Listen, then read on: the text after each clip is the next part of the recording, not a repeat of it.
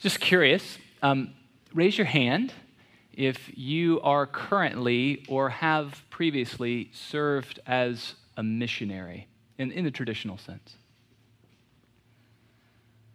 A lot of people in this room. Today, we celebrate World Mission Sunday. Um, it is coming to the end of the season of Epiphany, but the church has set apart this uh, day to celebrate uh, God's mission to the world. Uh, that includes um, Jerusalem, Charlotte, Judea, Mecklenburg County, and to the ends of the earth. So now let me ask you again who has um, served as a missionary in the world? Yeah, all your hands go up. Um, but we do want to remember and honor those who are currently or have in the past served uh, at home or abroad as missionaries, because I know this church has been blessed with a lot of people in that category. Um, we're going to talk about mission today in some different ways, and we're going to apply a lot of it locally, um, but I want you to also apply it in your minds and to your various contexts and remember um, the wider mission to the far ends of the earth. Would you pray with me? Father, we do thank you for this day where we remember that you had the whole world in mind when you came in a little strip of land by the Mediterranean and did and said the things that you did and said. Bless you, Lord, that through your church it has spread out over the generations, over oceans, over jungles, that the word of Christ may be known and loved and received all over this planet pray that as we reflect on some text this morning, that you might stir by your Holy Spirit in us, that we might continue to be about that work wherever we find ourselves. For we pray it in Jesus' name. Amen. We're in the season of Epiphany. We're coming to the end of it. Uh, Epiphany begins, of course, with the wise men uh, visiting Jesus when he was a young person in Bethlehem. And that is representative of the nations coming to the light of Jesus. He is a light for the nations. But as Epiphany goes on, and we've been seeing this in some of our gospel texts and other texts we've been looking at, it really is about the church now playing that role of going out to the nations and sharing the light of Jesus that all might come to worship him. The collect that I prayed at the beginning of our service went like this uh, Give us grace, O Lord to answer readily the call of our Savior Jesus Christ and proclaim to all people the good news of his salvation, that we and the whole world may perceive the glory of his marvelous works, who lives and reigns with you in the Holy Spirit, one God, forever and ever. Amen. I want you to notice, though, how that prayer begins.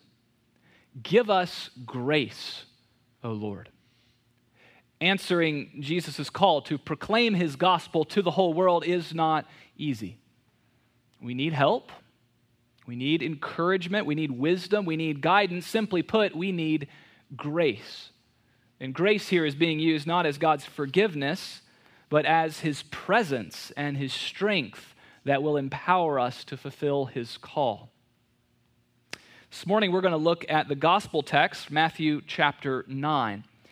It's a very significant text, and if you studied Matthew, uh, you'll know this. It's a transition point. It's right at the end of chapter 9, but for these first several chapters, the disciples have been watching Jesus do ministry.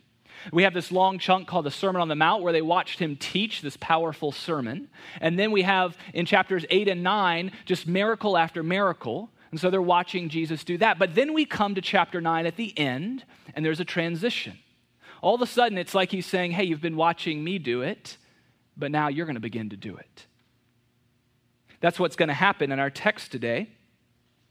But in it, I think that we see the grace that we need to carry out this ministry of the gospel, wherever we find ourselves, the ends of the earth, as well as our own neighborhoods, schools, or relationships that God has given us. I think there are four graces that we see that I want to highlight for us in this text. First is the grace of imaginations captured by the kingdom of God. The grace of imaginations captured by the kingdom of God. Second, the grace of hearts filled with compassion. Third, the grace of seeing the Lord and his harvest. And fourth, the grace of souls moved to pray for laborers. So if you brought your Bibles with you, open them to Matthew chapter 9, verses 35 through 38, and we will look at these four things. First, the grace of an imagination captured by the kingdom. Text begins in verse 35. It says, And Jesus went throughout all the cities and villages, teaching in their synagogues and proclaiming the gospel of the kingdom and healing every disease and every affliction. See, at the core of Jesus' ministry was this kingdom of God.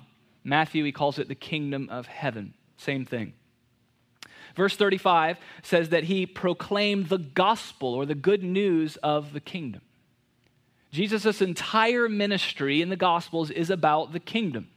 That's what his teaching was about, his preaching as well as his miracles. It's what drove him. He was this man on a mission, and his mission was the kingdom of God. And there's an urgency to it. We hear this come out in Luke chapter 4, where he's going around these different places, but he says, I must preach the good news of the kingdom to other towns as well, for I was sent for this purpose. The kingdom of God was Jesus' urgent and passionate calling. He wanted to announce it in word and in deed to the world. But what did it mean to him? What did he think the kingdom of God and the gospel of the kingdom was?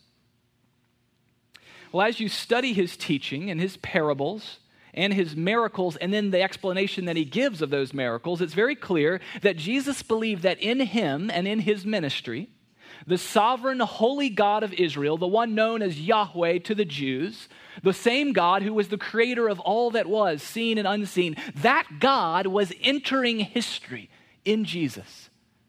And through that, there was a reversal in the story of Israel and the story of the whole world.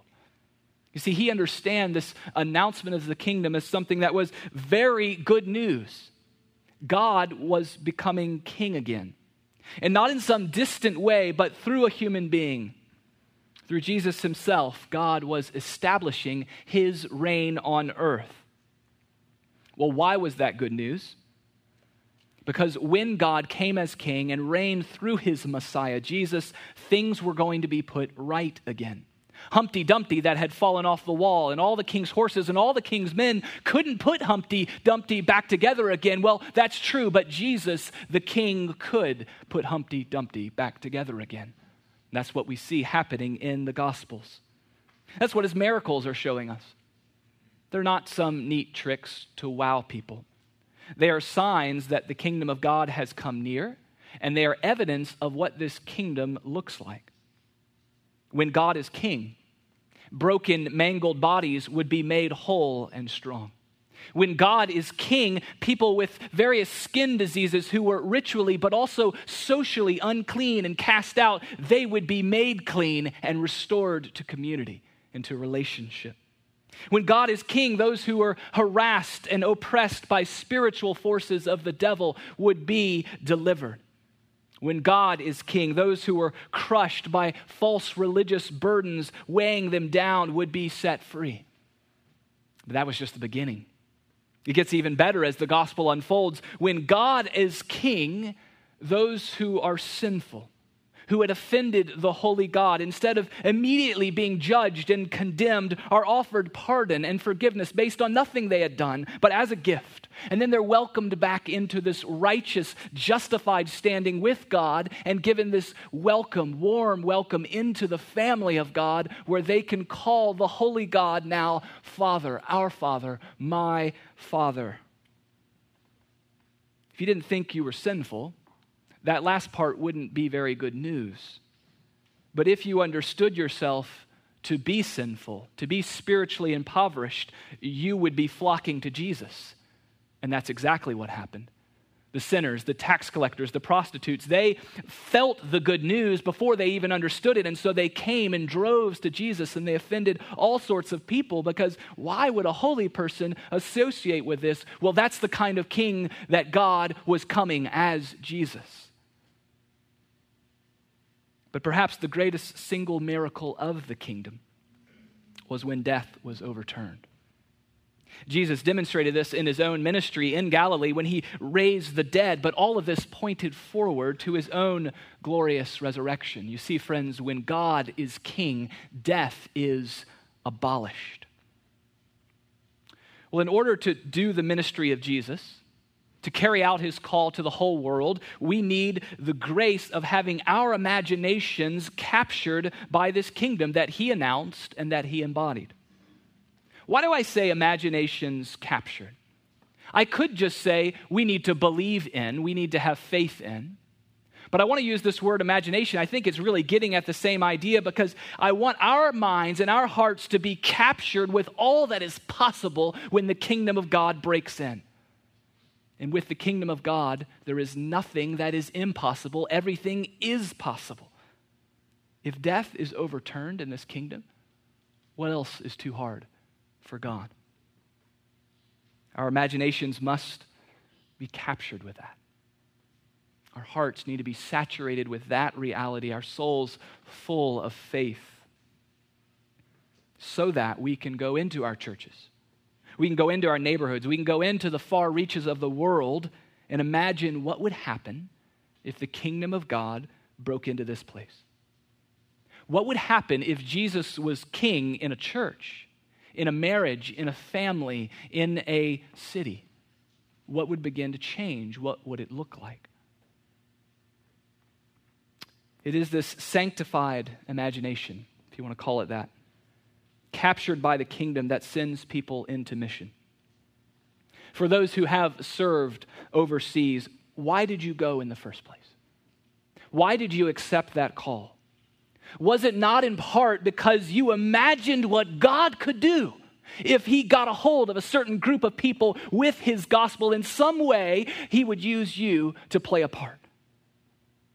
You see, the moment we lose our imagination of the kingdom of God and all its possibilities, that's the moment we lose our fuel for mission and ministry. So that's the first grace that we need to continue to be sustained in is this imagination captured by the kingdom of God. But second, we also need the grace of hearts filled with compassion. Matthew 9, verse 36. When he saw the crowds, he had compassion for them because they were harassed and helpless, like sheep without a shepherd. Jesus was driven by the kingdom of God, but there was something else that drove his mission, and it was compassion. He felt deeply for people who were helpless and harassed. The Greek word for compassion is a very visceral word, refers to something deep in your gut, to be moved in your inward parts. Yes, Jesus knew that people were sinners. Yes, he, he knew that they had made bad decisions and he was they deserve judgment, they deserve condemnation, all those theological things. Jesus knew that, but that's not what drove his ministry. It was compassion for people in pain that motivated his ministry. And he would go on to teach them why they were in pain and how sin played a role in that and how they needed to leave that lifestyle. But his mission was one of compassion and mercy. And that wasn't anything new we sometimes falsely characterize the God of the Old Testament as wrathful and vengeful. He certainly does have a holiness that produces that kind of wrath, but that's not essential as much as his compassionate nature. As we see this in Exodus 34. Moses wants to know more about God. He, he, says, Show me your glory. He wants to see God in his holiness revealed. And, and what does the Lord do? He reveals his name, the Lord, the Lord. And he says, The compassionate and gracious God, slow to anger, abounding in love and faithfulness. Compassion, mercy, that's essential to God's character. So, Jesus, as his son, bringing the kingdom, is just bringing what God himself is like. He's showing us what the holy God is like. He's a God that is full of compassion. Well, to answer Jesus' call into mission and ministry, we too need those hearts filled with compassion. We need to become bleeding heart not liberals or conservatives, but hearts that truly are moved and touched and broken over the state of people that we see. Think about it. What, what motivates us to do a good act? I think a lot of the times it's guilt. We know that we should be doing certain types of works, feeding the poor, evangelizing the lost. And so we're moved by guilt and conviction to do those things. I don't want to throw guilt and conviction out. I think they're a gift from God. Our consciences are a gift from God. If we're not doing something we're meant to be doing, then guilt and conviction is a gift. It says, hey, you're on the wrong track. You need to get on the right track. But guilt is not a long term motivator. It's not going to sustain you year after year in mission and ministry. It's not going to give you what you need to lay your life down in sacrificial love. We need a better motivation. We need the grace of hearts filled with compassion. To feel deeply in our guts the lostness, the brokenness, the oppression in the world. We see this in Philippians chapter 3. The Apostle Paul is talking about his ministry. And he says, For as I have often told you, and now tell you again, even with tears, many live as enemies of the cross of Christ. Are we moved by the fact that there are people who don't recognize Jesus as King? How broken that is, how lost that is? I know my heart gets dull to that. And we need to pray for the grace that we can continually be moved by, by someone who doesn't know Jesus, by someone who is impoverished, by someone who is in some state of harassed and helpless. As a local church, King of Kings, some years ago, um, we wanted to understand better what was going on in our city and how God might move us to meet some needs. We did this curriculum that had been put out by someone locally um, called Get Off Our Donkey. Uh, that spells good, G O O D, comes from the Good Samaritan. Also, get off our donkey. You can substitute another word for donkey and figure out maybe where they were going with that. Um, but we learned about seven different issues in Charlotte human trafficking, high school dropouts, the homeless, the elderly, abortion, refugees, and prisoners. There's a lot of need in Charlotte. Some needs that you don't even necessarily think are happening in Charlotte are. There's also a lot of people that are ministering to those needs. And each video curriculum would, would share a part of that, of how Christians were helping. So we went through that. We knew we were a small church. We have our limitations, but we wanted to start somewhere, do something together. And so we, we believe God led us to get involved in an elementary school, caring for the school, uh, investing a little bit financially, and particularly caring for the students. We believed still do believe that that simple act could have a major impact on some of these big ticket items down the road.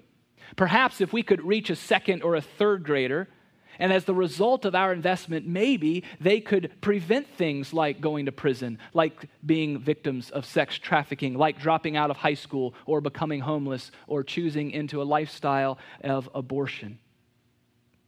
And so, for the past few years, we've been involved in Lansdowne Elementary. Lansdowne is just off Providence Road. It's, it's not the worst school in CMS. In fact, it's a very good school but it has needs and it has students that are falling behind and it has uh, lots of places where we can help and it's right in our own backyard. So we said well let's just start there. So we help at lansdowne because it's a morally good thing to do right? But the deeper motivation that i want us to have as a church is compassion that we would feel deeply for people who have a need and that would move us to act also, in the past few years, uh, we were made aware of some statistics about the spiritual state of Charlotte that very much surprised me. 93% of people claim to be Christians. That's how they self identify in our city. That's a lot, 93%. But less than 50% have an active, strong engagement in a local church. And then the, of those 50%, less than that have an orthodox or a biblical view of God. I don't care how people present themselves, I can tell you that a lot of people in Charlotte are helpless and harassed. Why? Exactly what Jesus saw. They are sheep without a shepherd. Maybe they have a personal relationship with Jesus, but they're not in a church. They're not growing and thriving in a local church. That's like saying, Well, I'm married, but I don't live with my wife, and I don't really want to have anything to do with her. Well, that does happen to people, but that's not the state that we want it to be, right? There's something wrong with that relationship when that's the case. We're moved by that. We're hurt for the people who believe in God, maybe, but they don't have that connection to Christ and to his body as a way to grow up. And then here we are at this great local church. We want to offer that to people. We want to connect them, if not here, somewhere. We don't want anyone to walk alone without Jesus, without his body, without word and sacrament, without spirit filled worship and loving fellowship. And we don't have a program for that right now. You want to know what our program is? You're our program. I'm our program. Our relationships, our networks, the people that you live next to and go to the grocery store with and work with, that's our program, friends. All of us are interacting with people all the time who maybe have a church home, maybe don't, maybe know God, but they are disconnected from Christ. How are we going to help them? Well, it starts with the grace of compassion. So try this and give you a little challenge. Just ask God to give you compassion for someone in your life who you believe is disconnected from Christ and his church. Ask for it and see what the Holy Spirit will do. I think that he might give you a special compassion for someone. And then look for ways to connect with them, engage them, and in time bring them to church, to a pastorate, to a men's or women's ministry event. The third grace that we need is to see the Lord and his harvest. Verse 37 and 38. Uh, Jesus says to his disciples, The harvest is plentiful, but the laborers are few. Therefore, pray earnestly to the Lord of the harvest to send out laborers into his harvest. This is something that's really surprising to me. The Lord Jesus looks out on the world and he sees abundance and scarcity, right? Abundance and scarcity. We do the same, right? We look out in the world in all sorts of ways and we see abundance and scarcity. But he sees the opposite of what I think we are most likely to see we are most likely to see, especially here in the American South, that there is an abundance of laborers, churches, people on mission, but hardly anything to harvest. Seems like everyone's already a Christian, right? 93% people self identify. Many people don't seem interested in faith. Maybe you've had little conversations, you kind of see it spiritually. Are they, are they going to be interested? And they're not. And meanwhile, we do have tons and tons of churches, and we're planting churches on top of churches here in Charlotte. So it can easily seem like there's an abundance of labor, but a scarcity of something to harvest. But that's not the way the Lord sees it. The opposite is true. The abundance is the harvest, the scarcity is the laborers. Now, I thought about that. Would that only apply to his time? Maybe that particular moment in Israel and every other time is the opposite. No, I don't think so. I think this is a text for every generation. That he looks at Charlotte, that he looks at whatever your mission field is, and he sees an abundant harvest, but not enough laborers. To do ministry in Jesus' name, we need to see the world the way he sees the world. We might not immediately have people lining up at our door, asking us about faith, begging us to bring, on, bring them to church. Would that that happen? But I still believe that if we see the world through his eyes, we will see the harvest. We will see that there are hearts ripe for the kingdom. And the biggest thing that we'll see, and I think this is what how Jesus understood the harvest in this text, is that we will see helpless and harassed people everywhere. When you strip away sort of what people present, you will see helpless and harassed people need a shepherd.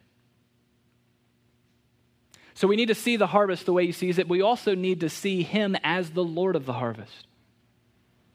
The mission is not up to us, it's not our field, it's not our world, it's not our harvest. It's God's field, God's world, God's harvest. At best, we are day laborers. We come out, tells us what to do. We go home every night and we sleep, but he never sleeps. He does not slumber. We go out, we plant, we water, but who gives the growth? God gives the growth. He is sovereign in the whole process. He cares more about it than we do. He will accomplish his purpose. It's not up to us. It's got work for us to do, but he's in charge. It's good because it means we can sleep at night. Means we can take Sabbath. Means that we don't have to control every little thing. We can trust the Holy Spirit to do his work. That'll keep us from burning out. It'll also keep us from believing in our own self importance. He is the Lord of the harvest. Fourth and final grace that we need is to be moved in our souls to pray for laborers. Again, I think it's interesting that he doesn't tell us to pray for a harvest. He tells us to pray for laborers. That's the scarcity. That's where the need is. That's where the prayer starts. Doesn't mean that we stop praying for people that we know who are lost, that they would see Jesus. That's still a good thing to do. But I just wonder if we flipped it around a little bit and spent more energy and time praying for laborers, what would happen? The word pray there, it's a urgent word. It really can be translated to beg. We want to plead. We want to beg with God, please send laborers into your harvest. I don't know why God wants to use our prayers in that way, but He does. That's the command of this text. It goes through all these different things and it says, pray. That's the conclusion of chapter 9. Now, in chapter 10 of Matthew, we see that the disciples are the answer to their own prayer. They are called to be his apostles, they are sent out on this short term mission. And that will often be the case with us. We will be the answer, we will be the laborers. Sometimes it's not, but a lot of times it will be. But before we rush out into the harvest, we need prayer. Because there we submit ourselves to the Lord of the harvest. There, our imaginations are recaptured by the kingdom. There, compassion is cultivated in our hearts again. A lot of times we come to God in prayer with a need, and He may grant the need, but He always has a bigger mind, big, bigger goal in mind for prayer to conform ourselves into His image and to cultivate this sense of dependence. And we need that dependence right from the get go, not the beginning of the mission, but all the way throughout. Give us grace, O Lord, to answer readily the call of our Savior Jesus Christ and proclaim to all people the good news of his salvation, that the whole world, Charlotte, North Carolina, the ends of the earth may perceive the glory of his marvelous works. As disciples, we are not called just to watch Jesus do ministry. We are not called just to receive his ministry in ourselves we are called to join him, to go out in his power, in his name, and do his ministry. But we need a lot of grace in order to do that. The grace of that imagination captured by the kingdom of God and its possibilities, the grace of a heart filled and moved by compassion, the grace of seeing the Lord and his sovereignty over the harvest, and the grace of a soul moved to pray for laborers. So let's start right now, why don't we? And let's pray.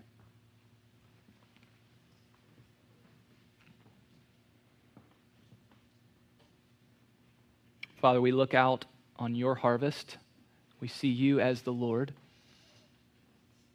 And on this day, we pray for laborers. Or we pray for laborers in the ministries of this local church, King of Kings. She would raise up gifts and leaders people passionate and excited to do the work you've called them to do in and through this church. Or we pray for laborers in Lansdowne. Thank you for the connection we have there. Lord, we pray for laborers across this city. You've scattered us in many different jobs and neighborhoods and schools and other workplaces. Lord, we also look beyond the city, beyond the state, beyond this country, the far reaches of the planet. You know the places, and I just invite you all to bring to mind a place that's on your heart, maybe a far off country. We pray for laborers for those places. We pray for those who are already laboring but are tired and discouraged. Would you renew their imagination in the kingdom and fill their hearts with compassion again? Help them rest in the sovereignty of your lordship.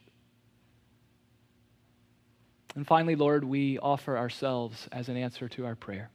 We want to be laborers, not specialists, but just laborers who go out and serve as you call us to serve.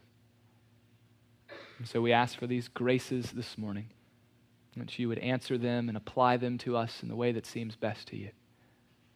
For we pray it in Jesus' name. Amen.